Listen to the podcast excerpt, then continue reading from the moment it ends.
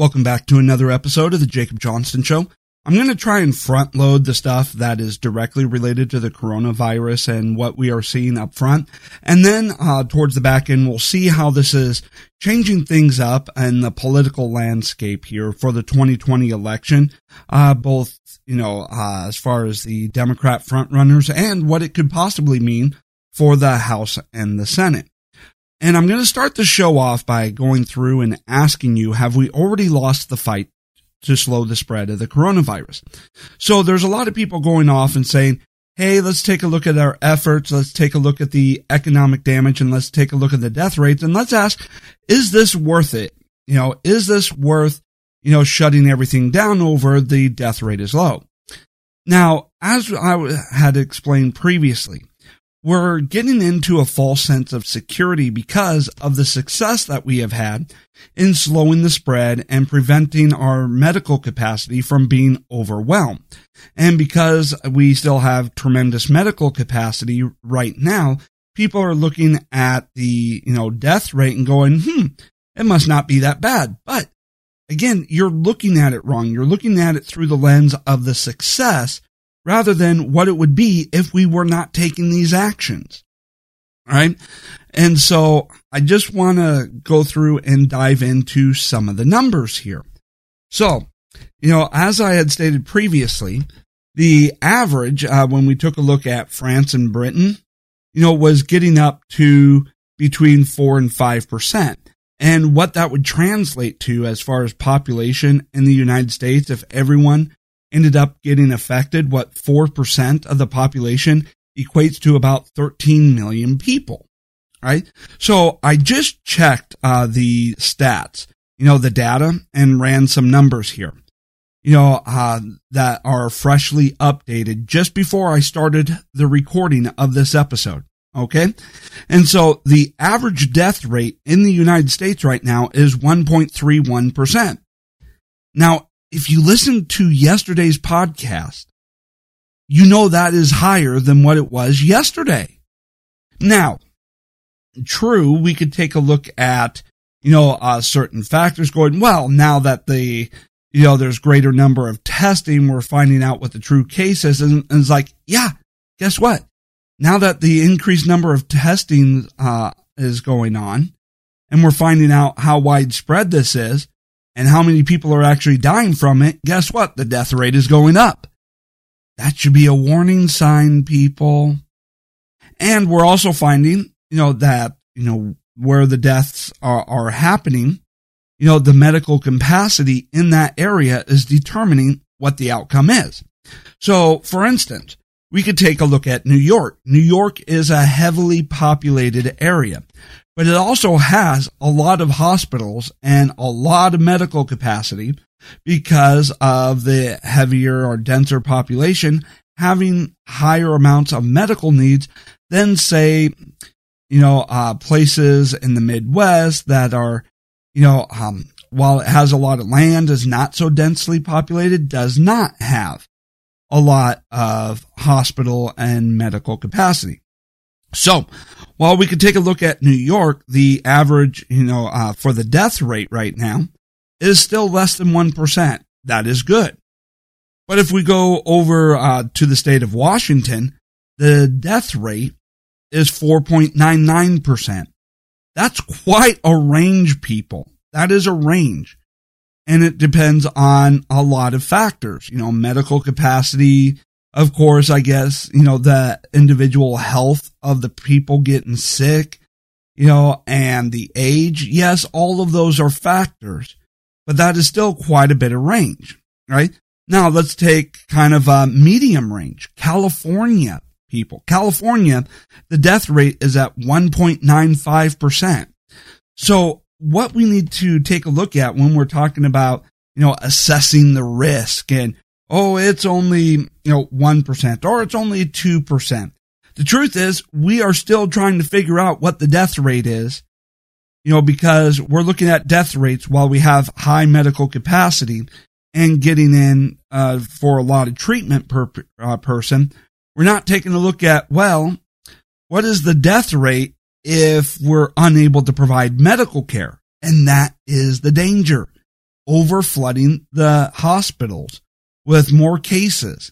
And then therefore people not being able to get treated, you'll see the death rates go up. That's what all of this 15 days shutting down the economy has been about. Slowing the spread so that the hospitals don't get overwhelmed so that we can keep the death rates low. Right? Does that make sense now? Does that make sense to you? Right? And so it's also about increasing our medical capacities. You know, uh, those masks and ventilators that pe- and ICU beds that people are going, well, why aren't we seeing more of them being produced? Because they were being produced in China to begin with. Right?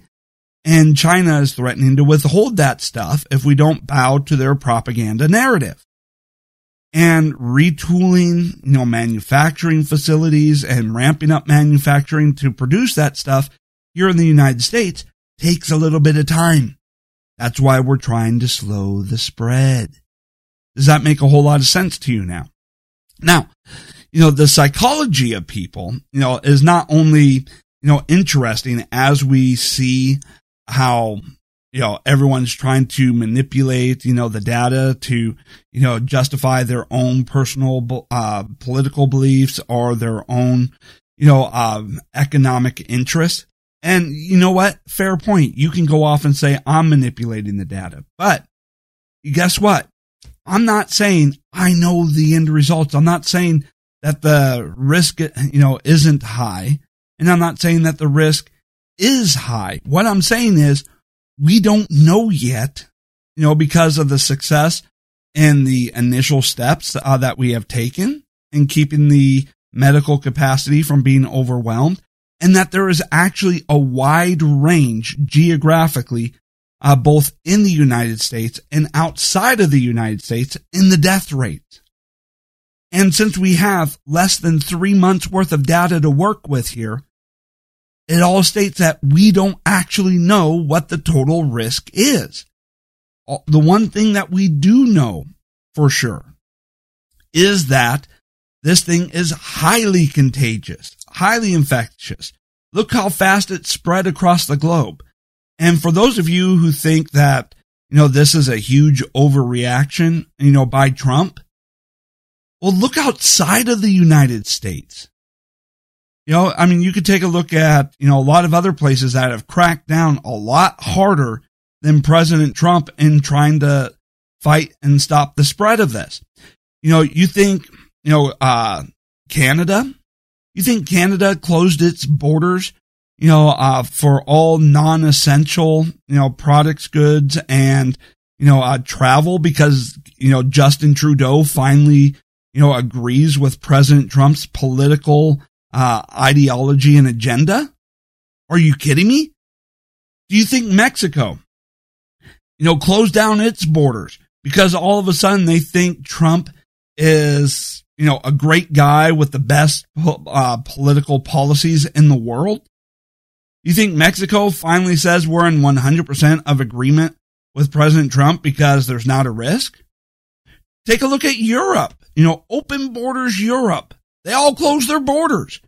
Do you think the entire, you know, liberal apparatus and leadership of Europe, you know, took the actions that they have in closing up uh, their borders and stopping travel because all of a sudden after three years of saying Trump is a horrible racist bigot whose policies are backwards are finally going around and say, Hey, you know what? We finally agree 100% with the ideology of Trump and the conservative movement. You think they did all of that just because they came around and saw the light? Or do you think they did all of that because they took a look around and go, holy crap, we got something dangerous happening here? Know, so if you're thinking that it's just Trump overreacting, then this would be a huge overreaction of the entire globe. Okay? So it's not, you know, that, you know, it's not, you know, just here in the United States. You know, and so as we go through and take a look at the data, the data is still at the point where the death rates vary significantly based off of medical capacity. Okay, but going into the psychology of everything here. You know, it seems like for years I have been looking through Facebook, scrolling through Facebook, and every Monday morning is predictable.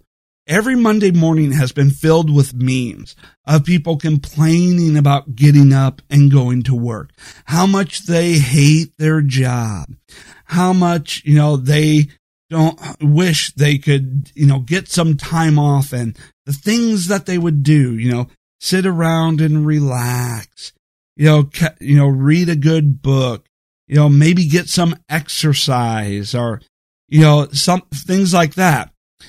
And yet, now that you have the time to do that, to relax and get a little bit of exercise as long as you stay six to 10 feet away from anybody else, you know, um, while you're outside, you know, and, you know, because we're not even locked into our houses, people, you know, but now that you actually are given what it is you want, what it is you always say that you wish you could do instead of going to work, on uh, on your Monday morning post.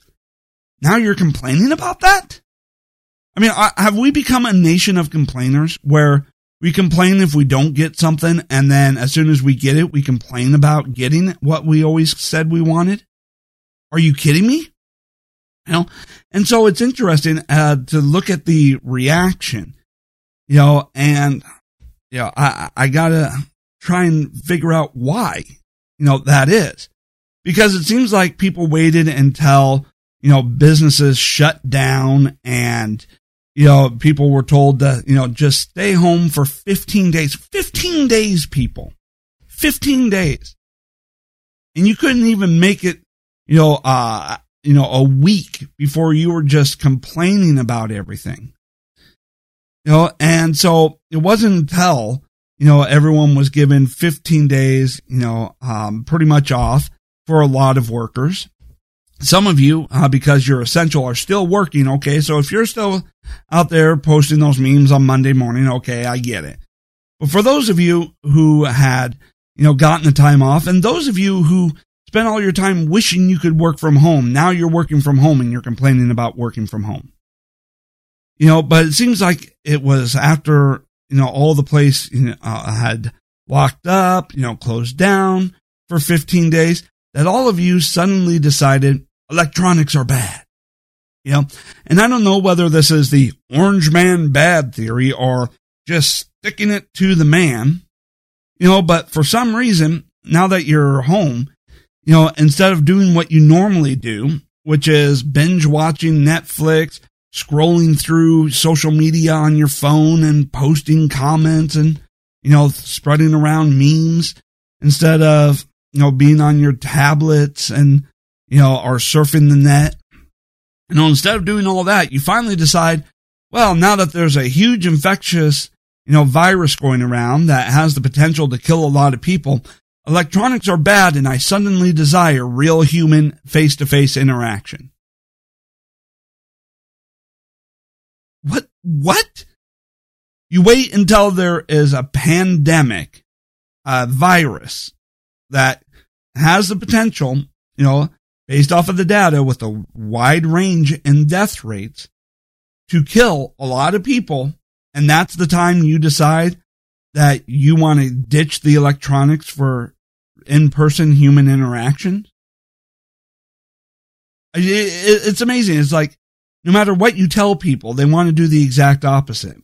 And maybe that's because of the American culture uh, that we have bred, the freedom and independence. We just don't like being what to do, uh, being told what to do.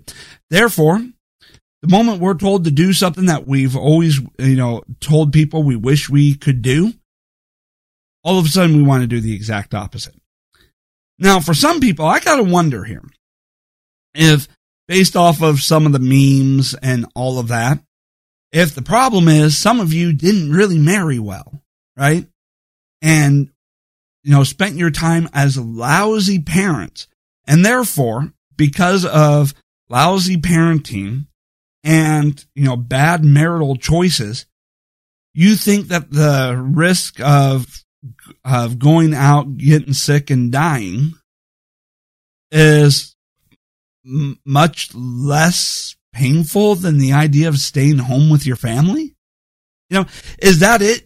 That, you know, your family life is so horrible. You know, being around your spouse is so horrible. Being around your kids that you were supposed to be raising is so horrible that the risk of death in comparison is not that bad of is not that bad of a thought to you.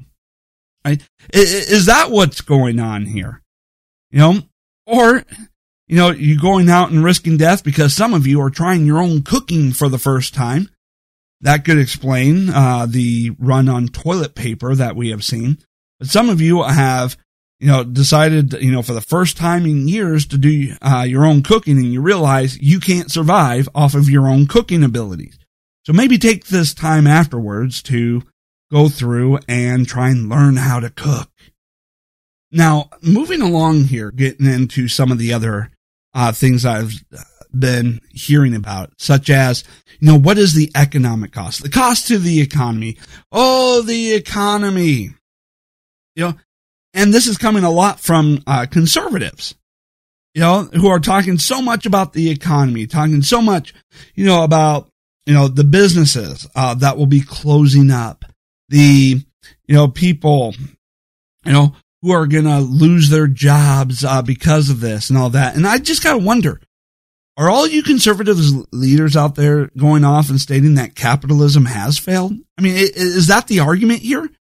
That after years and years of talking about how great capitalism is, how it's led to a lot of wealth, ingenuity, and, you know, this most successful business enterprises in the world, are you actually saying it's, it's failed so badly that we can't stand to be down for 15 days?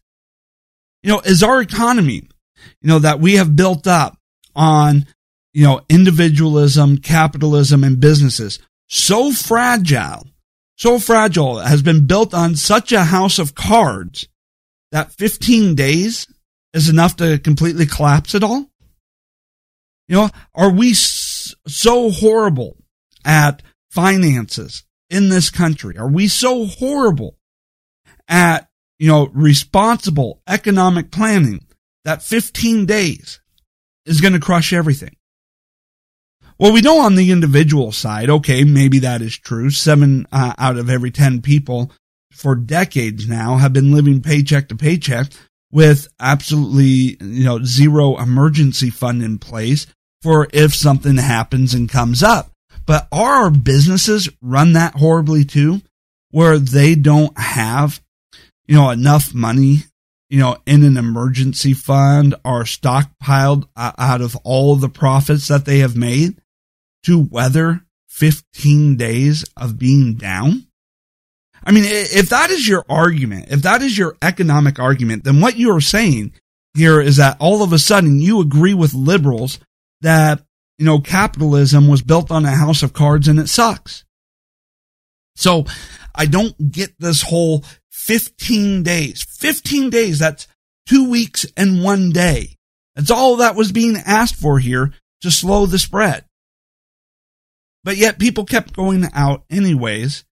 And now this may be, you know, part of where people are making this economic cost, you know, assessment because part of that is, well, is what we're doing even working? You know, is, you know, what we're doing working in comparison to the economic damage? So they're trying to make that argument that goes, yes, you know, the lives are more important than the economy.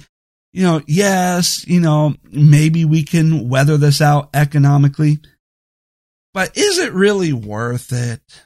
You know, are we, you know, is it really worth it because, you know, are we really accomplishing everything are we just damaging the economy and things are just going to happen the way they are? Well, let's take a look at what we've already seen accomplished, you know, up to now, right? We see, you know, that all the, that due to all the red tape and regulations and bureaucracies, uh, being tossed out, removed, eliminated, and gone, we have seen that we have gone from outbreak to human testing of a vaccine in record time. People, we're already in human testing of a vaccine, right? So, which is going to save lives and slowing the spread me, uh, while the vaccine is being tested and, you know, uh, and if it is as effective as what we are, you know, hoping it to be, guess what? That will have saved a lot of lives. In 15 days, the economy can handle 15 days, you know, hit to it. Okay. For if that means, you know, that we have successfully developed a vaccine that will save lives. Okay.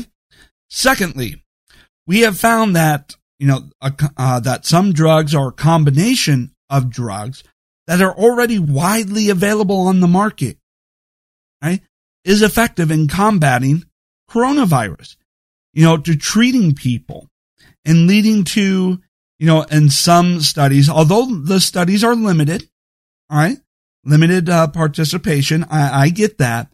But in some studies had shown a 100% recovery rate. Well, I would say that was worth 15 days to the economy as long as that holds up. You know, that, hey, we got in a treatment here and now, you know, the death rate will be zero. We're also seeing innovations uh, being utilized in the medical field. You know, innovations that have been held up by the FDA, you know, for quite some time.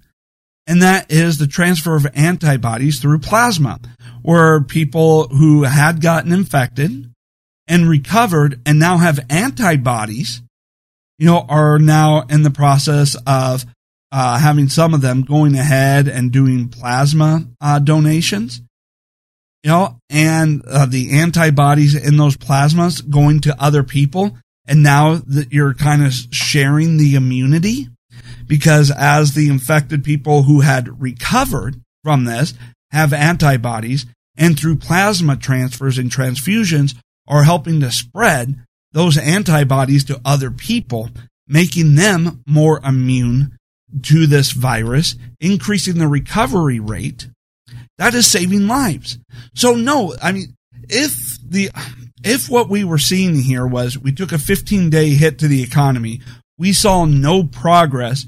We're opening up the economy uh, again. Every, you know, the uh, virus spreads far and wide, and a lot of people die anyways as a result. What was the point of closing down the economy? If that was the case, I would understand the economic argument here. You know, about why did we take a 15 day hit to the economy? But if the issue is we took a 15 day hit to the economy to slow the spread, and we have found, you know, a vaccine that works, a combination of medicine that works, and plasma transfusions and sharing antibodies that work, then this was very well worth the cost because of all of the lives that are saved. And if you're, you know, making the argument right now that you know, we can't recover from this 15 days. All these businesses are going to go under because of these 15 days and that people are going to go bankrupt and suffer for years because of these 15 days. Then what you're saying is our idea of how we handle economics is completely stupid. That our businesses are irresponsible and stupid with all the profits they are making from the most successful financial uh, system and our economic system the world has ever known. And we're squandering that by being reckless and stupid with how we allocate and spend the money. And we're saying that the American people, you know, are completely stupid and reckless with how we handle our finances. So maybe as you go off and talk about the hit to the economy, we should also be having a conversation about the weakness in our spending habits and handling of money and going off and addressing that so that we can create a more financially stable system. And plus, take a look at this, you know, as far as, you know, the stock market and all that goes. Let's say businesses start getting more responsible with money and take the advice that you get in personal finances and have three to six months worth of expenses saved up, right? For an emergency. Now, let's say, you know, something like this hits again, right? But everybody knows that, you know, you have our, our corporations and our economy has three to six months worth of expenses saved up. guess what? Investors don't get worried. Guess what? The stock market doesn't take a huge nosedive and a crash because it's like, well, you know, we got the money. It's in the emergency fund. You know, we, we only need to take, you know, two weeks off, you know, maybe three. Who knows? You know, about the next time, three weeks off, you know, of shutting things down. We just need to shut things down for, you know, two to three weeks. We got enough money saved up in an emergency fund to cover all of our expenses for, you know, three months. Guess what? Things are going to be fine. The stock market isn't going to tank. And if everybody at home has, you know, three months of emergency, you know, uh, savings, you know, three months of expenses, three months of emergency food, three months of toilet paper and hand sanitizer, you know, and soap. Guess what? Now people are sitting at home. They're not worried. They're not panicking. They're not making a run on the stores and selling everything out. The panic level stays down. People just go, okay. You know, they stay at home. They enjoy a little bit of time off and they go back to work. There's, there's virtually little disruption to the economy. So let this, you know, be a lesson here. If you're hearing all these people freaking out over the economy about changing how we handle our finances and our emergency planning. Okay. Let this be a lesson for that. Okay. So moving along here, let's take a look at some of the indirect uh, coronavirus related stuff. Or I guess it's still direct, but it's not about the spread, the economy and all that necessarily. And that is, let's take a look at, you know, what's going on because right now the Democrats are trying to hold the American people hostage in order to pass a Christmas lift of far left ideological, you know, uh, pack, you know, policy agendas that have nothing to do with the coronavirus. And yet they're demanding it to be involved in any stimulus package you know, and holding up uh, the American people as hostage for it. I mean, it is incredibly sickening. I mean, it is so sickening that even conspiracy uh, theory TV, CNN, and MSNBC are coming out blasting the Democrats for being so stupid as to hold the people hostage in order to pass all this unrelated garbage, you know, uh, that they want in the bills. And so let's take a look at you know, what the uh, Republican uh, proposal is. You know, first off, uh, the Republican proposal uh, involves checks and unemployment. The package uh, that the Republicans are uh, wanting to pass involves, you know, direct financial assistance to help Americans in the form of stimulus checks sent out to many Americans. The proposal would include a one-time payment, one time, not an ongoing Andrew Yang style you know, UBI, but a one time, you know, uh, payment of $1,200 per adult, uh, $2,400 per couple, and up to $3,000 for a family of four. Right? That is direct checks and payment to the American people whose income has been cut off because of everything that has been closed down. The you know Republicans have called for a minimum payment of six hundred dollars uh, to Americans in aid uh, would be phased down uh, as income thresholds of $75,000 for individuals, $150,000 for couples, and uh, there would be an additional $500 payment for each child. This is direct cash assistance to help people weather the storm.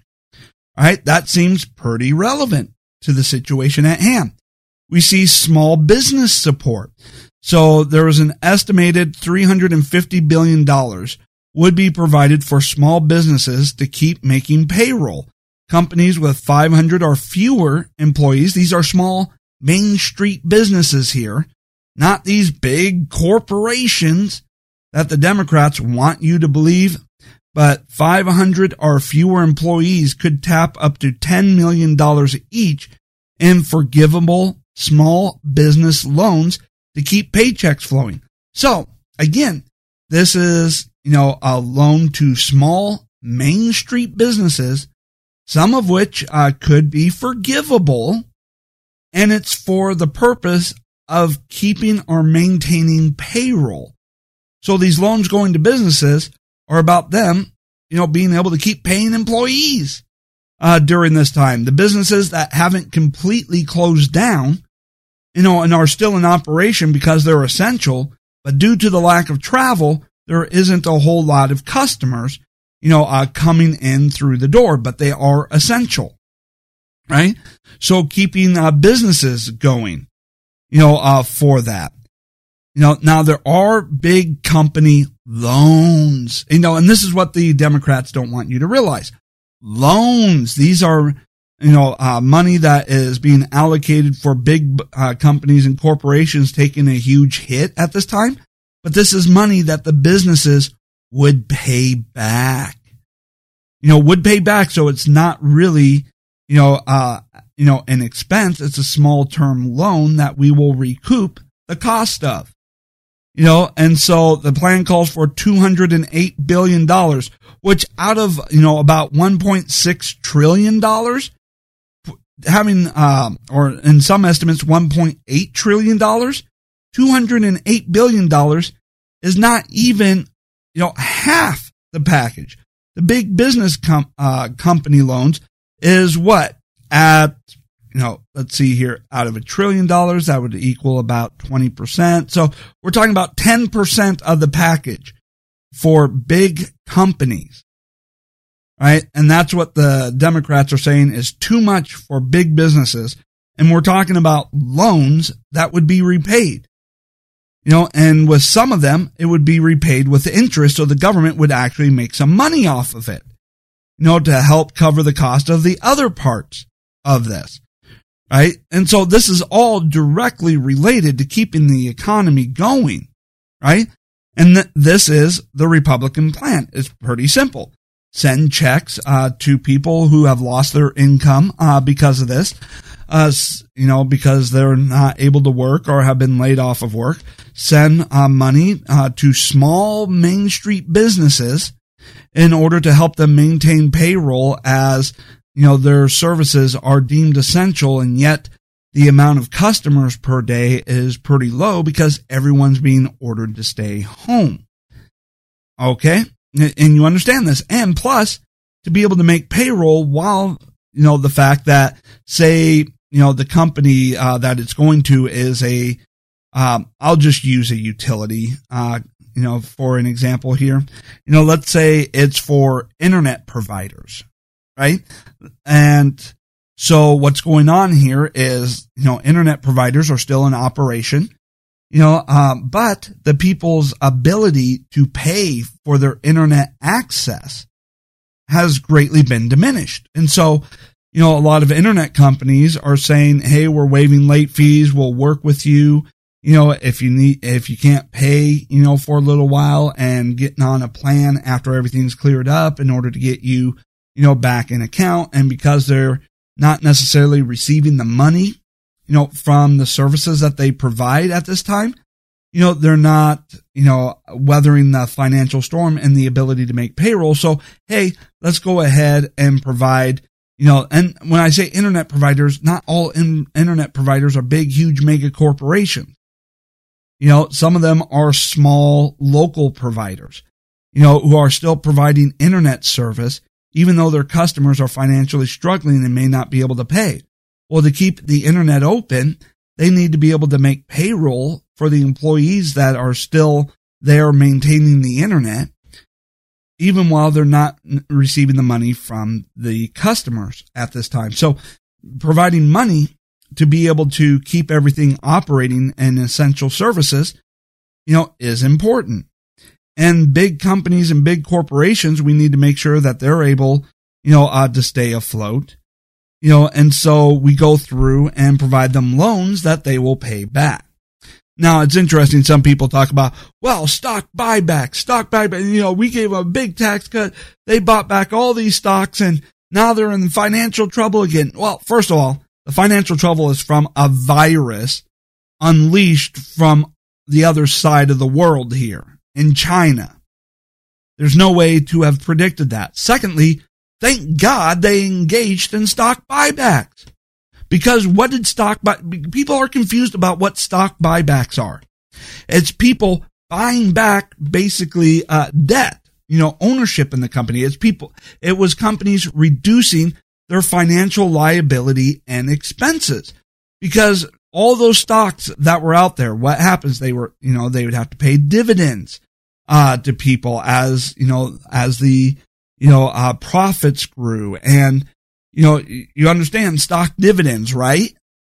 You know, and so by engaging in stock buybacks and reducing the amount of stocks uh, that were out there, they were reducing the size and scope of the dividends that they would have to pay out for the profits that they have made as part of the stocks. It was part of reducing their financial cost and liability, which means during this time, because of all the stock buybacks that they had engaged in, their expenses are less than what they were at the time that all those stocks were out there before they bought them back.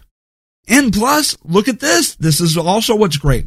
Because they spent all that time buying back stocks, when the economy starts, you know, uh, picking up because everyone is back out and engaging in the economy again, those companies can now get the stocks that they had bought back, get them back out on the market for sale for people to buy up and infusing cash flow back into these businesses at a rapid rate so that they can get everything up and running and back on the, you know, economic engine that they were before this, right? So they're going to be able to get all that out there and being able to go through and get the ca- um, big cash infusion to get everything up and rolling. So thank God they engaged in these stock buybacks. But of course, the Democrats want to go through and take a look at you know, people's ignorance of what stock buybacks, you know, did and how they work and all of that, you know, to manipulate the public in order to try and demonize the big businesses that, thank God, are involved in making our efforts to fight the virus possible. You know, that have been bailing out the American people. Right? But then let's go ahead and take a look at what the Democrats' plan is. You know what? The Democrats are holding the American people hostage in order to try and pass. So what's in the Democrat plan? Well, here it is. So the Democrats are holding us hostage because they want one, corporate pay statistic by race and race statistics for all corporate boards at companies receiving assistance. Really? They're trying to go through and try and use this as a means by which to fund opposition research to push their radical agenda by trying to get, you know, hands on statistical information that they can then manipulate, warp, twist, bend into election politics. Really? All right. They want to bail out all current debt of the Postal Service. So yes, the Postal Service, which is part government, part you know, private, you know, corporation and, you know, because they are incompetent at handling everything, have racked up a lot of debt. And so now it's about bailing out the postal service. Uh, require early voting. What does voting have to do with the coronavirus? What does voting in November have to do with the coronavirus crisis happening in March? Think about that. And require early voting, of course, because you know, they want people to vote before, let's say, the October surprise. You know, because if you vote early and then suddenly news breaks about something uh, that you, the person you voted for, you know, did, you can't take back your vote, right? You can't change your vote. This is why early voting is stupid to begin with, because you cast your vote and then all of a sudden, you know, a big scandal hits, right? and all of a sudden you realize that the person you voted for was a complete fraud and a sham, and you all of a sudden don't like the person, you can't take back your vote or change your vote. Requires same day voter registration. Now, this is them trying to, you know, you hold the American people hostage in order to, you know, break down election security and increase voter fraud. Because now, you know, illegal immigrants can just show up you know, uh, register to vote, you know, use any name that they want, you know, uh, whether or not they're, you know, they have ID, you know, and of course, you know, illegal immigrants can get their hands on fake IDs, you know, it's part of how they've been able to get employment. you know, even though it's illegal for them to work, you know, cast a vote and disappear. You know, and then that vote gets tallied up and becomes part of the election. But yet there was no check on whether or not that vote, the person who casted that vote, was actually legally able to vote. You know, there's no check on the, on if they were an actual citizen or if they were a felon who lost their right to vote. This is the problem with same day voter registration. It encourages and same day voter registration heightens voter fraud. And Democrats desperately need voter fraud in order to stay in power. It was Project Veritas that came out and had all these Democrats admitting that they bust people around to different precincts and districts uh, in order to vote multiple times. It was the Democrat election commissioner in New York that admitted that there's a lot of voter fraud going on and that they're the, and that, you know, he's to turn a blind eye to it because it benefits the Democrats, right? Uh, four, they want $10,000 bailout for student loans to, you know, basically bail out or forgive up to $10,000 of everyone's student loans. Student loans? What does that have to do with anything? You know, oh, for companies uh, accepting assistance, they want one third of the board members must be chosen by workers. Now, this is a dumb idea. This is one of the dumbest ideas that they have come up with. One third of board members must be chosen by workers. I mean, first of all, you know, if we're depending on the company, you're talking about people who have no information, knowledge, or education in business whatsoever being uh, promoted to the board by their coworkers based off of, you know, what? Based off of what? They're going to sit there on the board and they have no idea what's going on. You know?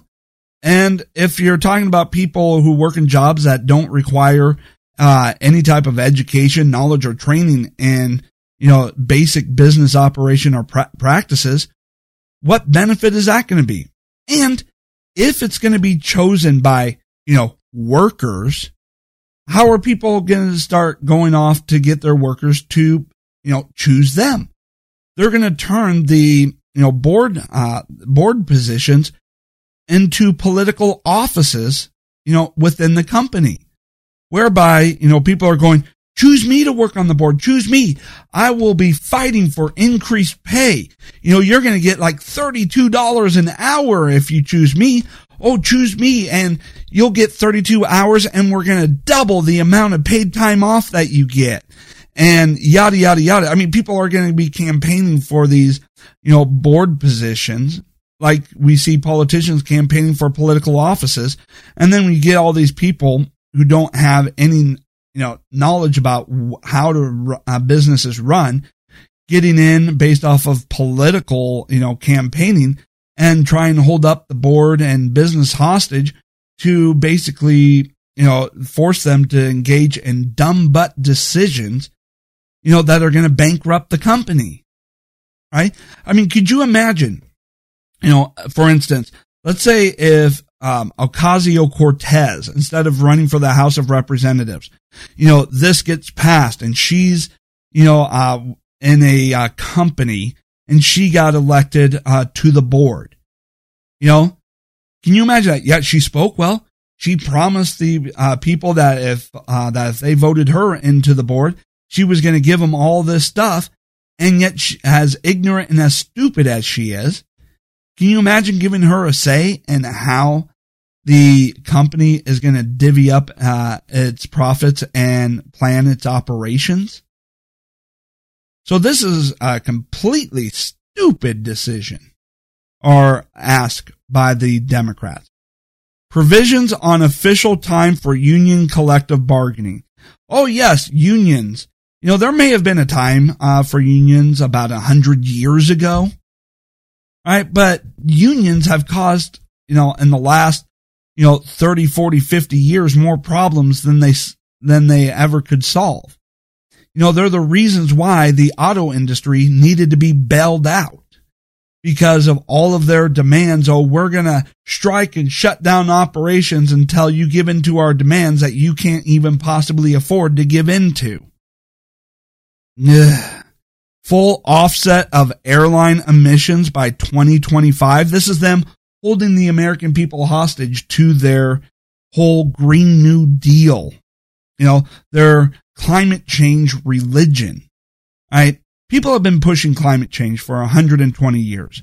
None of the predictions, none of the models, none of the scientific data that they claim that they had collected ever, you know, turned out to be true. You know, they said acid rain was going to, you know, uh, destroy 90% of the vegetation. They said the polar ice caps will have completely melted by the year 2000 and have flooded 80% of the Earth's surfaces.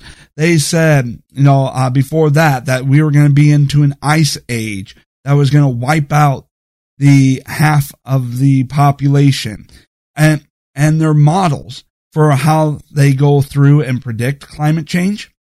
You know, and the models that they use to try and tell us, you know, an estimate of what past climates uh, have been, you know, but then when you take those same models and project it forward, they always fail.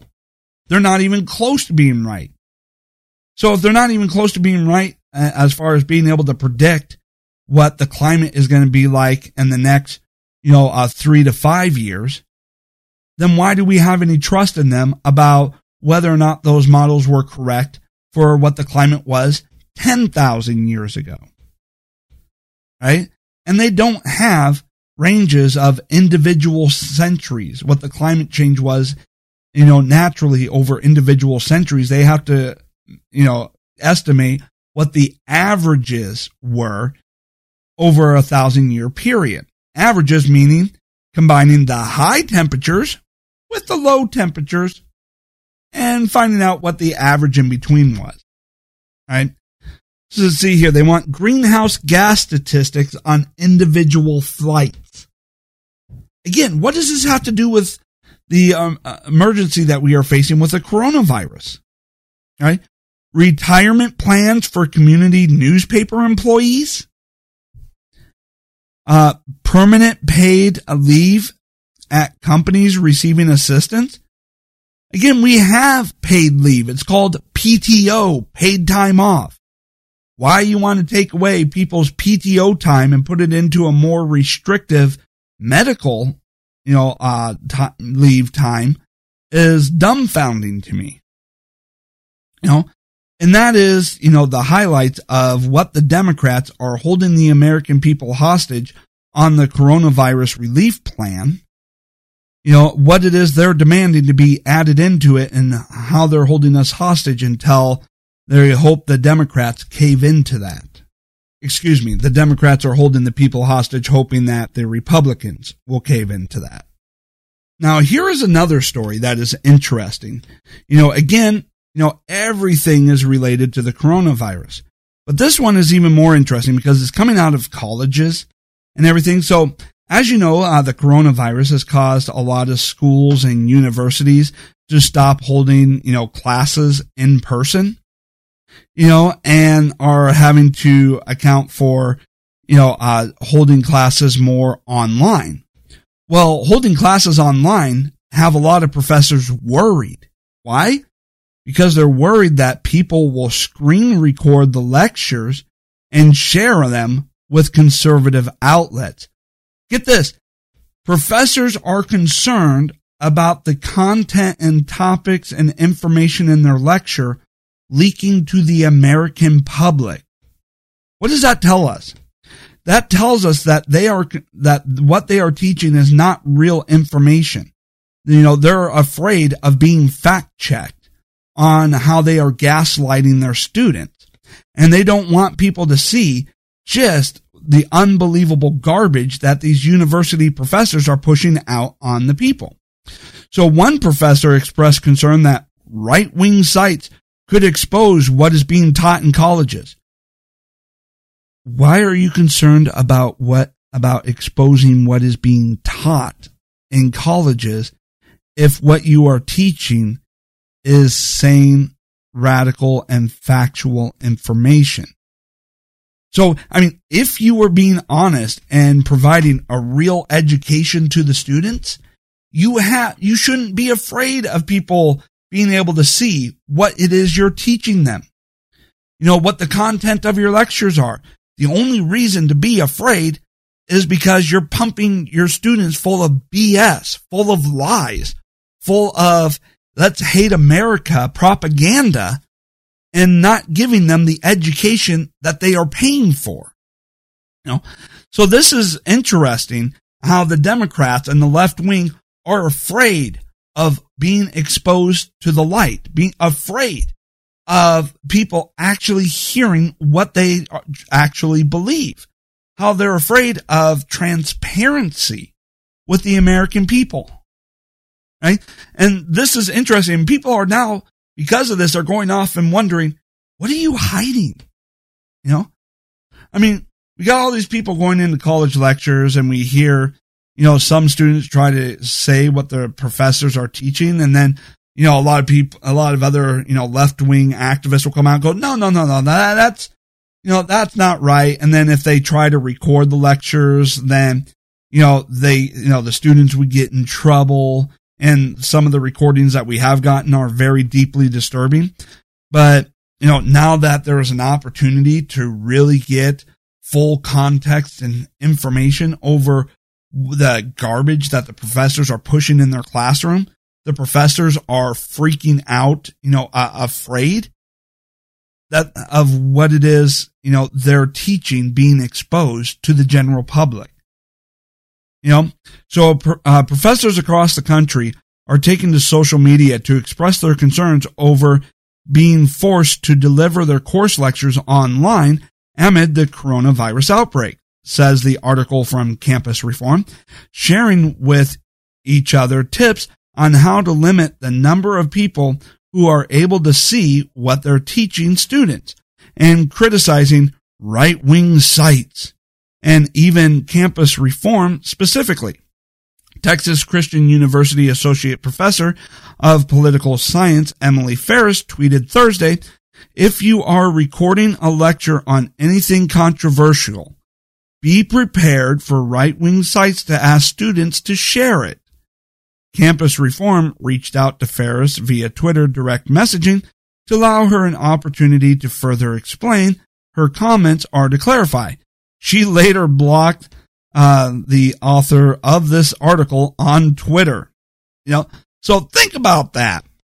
You know, and because they can't stop it, I mean, they could uh, anybody from doing it. I mean, right now, if people are delivering lectures online, right?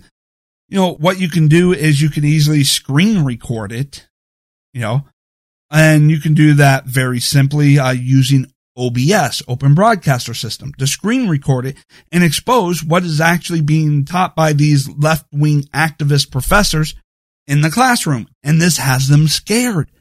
Transparency has them scared.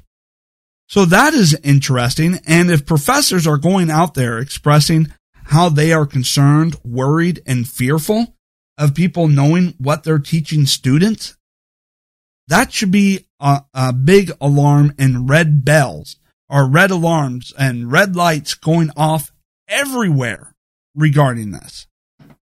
Okay. And finally, the Democrats are also freaking out uh, regarding the uh, coronavirus and how it's shaping up the election. Right. So let's go through and take a look at this. So, you know, the president has been going out there giving daily briefings on the coronavirus, right? And as he does so, you know, the support for the president has gone up. Approval ratings for the president has gone up. Meanwhile, because of everything that is going on, Democrats are not, you know, uh, in the spotlight nearly as much, like Joe Biden and Bernie Sanders. You know, they, they can't get in the media coverage and they're not the ones you know, leading the way on combating the coronavirus. And so they're having to resort to just doing, you know, some live streams to which Joe Biden, um, apparently doesn't understand how live streams work. So he looks like an incompetent buffoon that doesn't even understand basic technology right now. right? And Bernie Sanders, you know, he, his campaign is pretty much over, you know, and none of them actually have a plan or a response. They're just regurgitating what the president says and trying to pass it off as their own.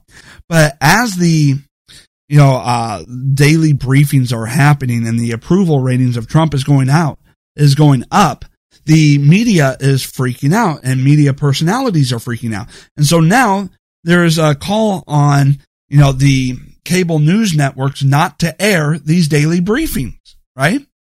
Which is interesting because they were once asking, why aren't we getting information? Why aren't they holding briefings? Now they're holding briefings, but because the approval ratings for Trump is continuing to increase as a result, now they're covering uh, and demanding people uh, that the networks stop, stop airing these briefings because it's providing Trump, you know, too much of a spotlight to display that he is a good leader.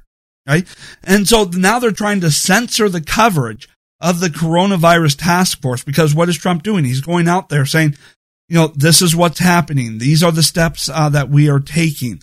It's not just Trump doing all the talking. He is sharing the podium with experts throughout the various medical fields to provide us the information and update and expertise of, you know, what we should and shouldn't be doing in combating this, economic experts. So it's not just Trump doing all the talking. He is showing, you know, true leadership here. And it is, and this is an election year and the Democrats are freaking out. So what are they doing? They're going from why isn't he, you know, providing, you know, updates to holy crap he's showing himself to be one, a, a great leader. We need to ban this off of TV. You know, and so it has them freaking out. Now, another way in which this is affecting the 2020 election, right, is take a look at, you know, the economic impact of this. Yes, th- th- there's no doubt that there's an economic impact, especially with the economy taking such a hit. Well, before this outbreak happened, you know, Trump had already had a sizable massive election war chest, you know, campaign war chest, chest as he broke records month after month for fundraising for reelection. The Democrats are not in that great of a position. They're not. In fact, when you take a look at the Democrats, you know, they, the DNC has barely been able to operate financially for a long time. You know, uh, they're still trying to recover from the financial disaster that was the Obama uh, presidency and elections.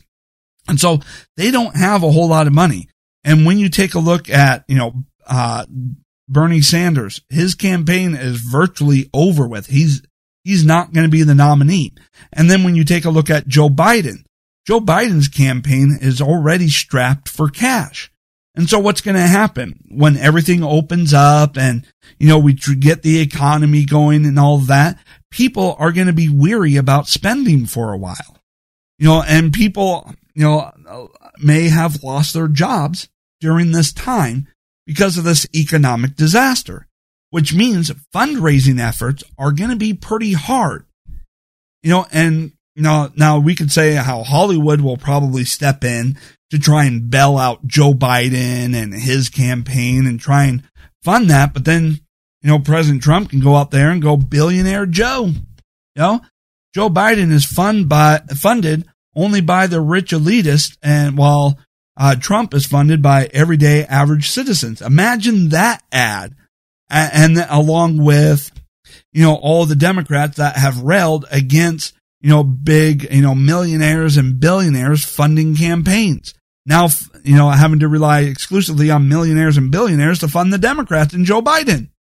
You know, so Biden, you know, being the front runner is not doing too good in his campaign's fundraising efforts and is strapped for cash and cash flow is going to be tight for a while here when the economy opens up. And so, you know, who's in the best position as far as money wise for campaigning, you know, during the election. And every, and then we take a look at what we were talking about with the Democrats holding the American people hostage in order to try and pass their wish list. Imagine uh, the campaign ads about, you know, that Trump is going to be able to run based off of that.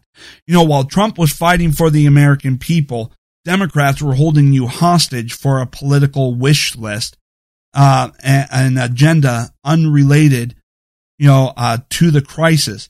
They used your suffering to try and force down unrelated policies. I mean, can you imagine how that's going to go? And then plus, considering that, you know, the Democrats, you know, and their whole Green New Deal and their claims on the economy, you know, imagine how much of their union workers are going to continue to abandon them, not just because the Democrats were holding up legislation to provide them relief, but the fact that the Democrats are specifically and drastically trying to target and kill off the jobs of all of these union workers in the in the energy sector. They're going to go, well, if I vote for you, you're going to kill my job. Why would I vote for you? You know, so think about that. Think about that. All right. So that's it uh, for this particular episode. I know that it's, you know, gone over. You know, uh, I try to, keep, I want to try and keep it more around 50 minutes, but there's just so much going on and so much analysis uh, that needs to be done in order to cover everything. So uh, that's it uh, for this episode. Hey, don't forget if you're a new listener uh, to go ahead and hit that subscribe. Leave me a rating and review so that other people can find this podcast and know whether or not it's for them. Share it with your friends and family.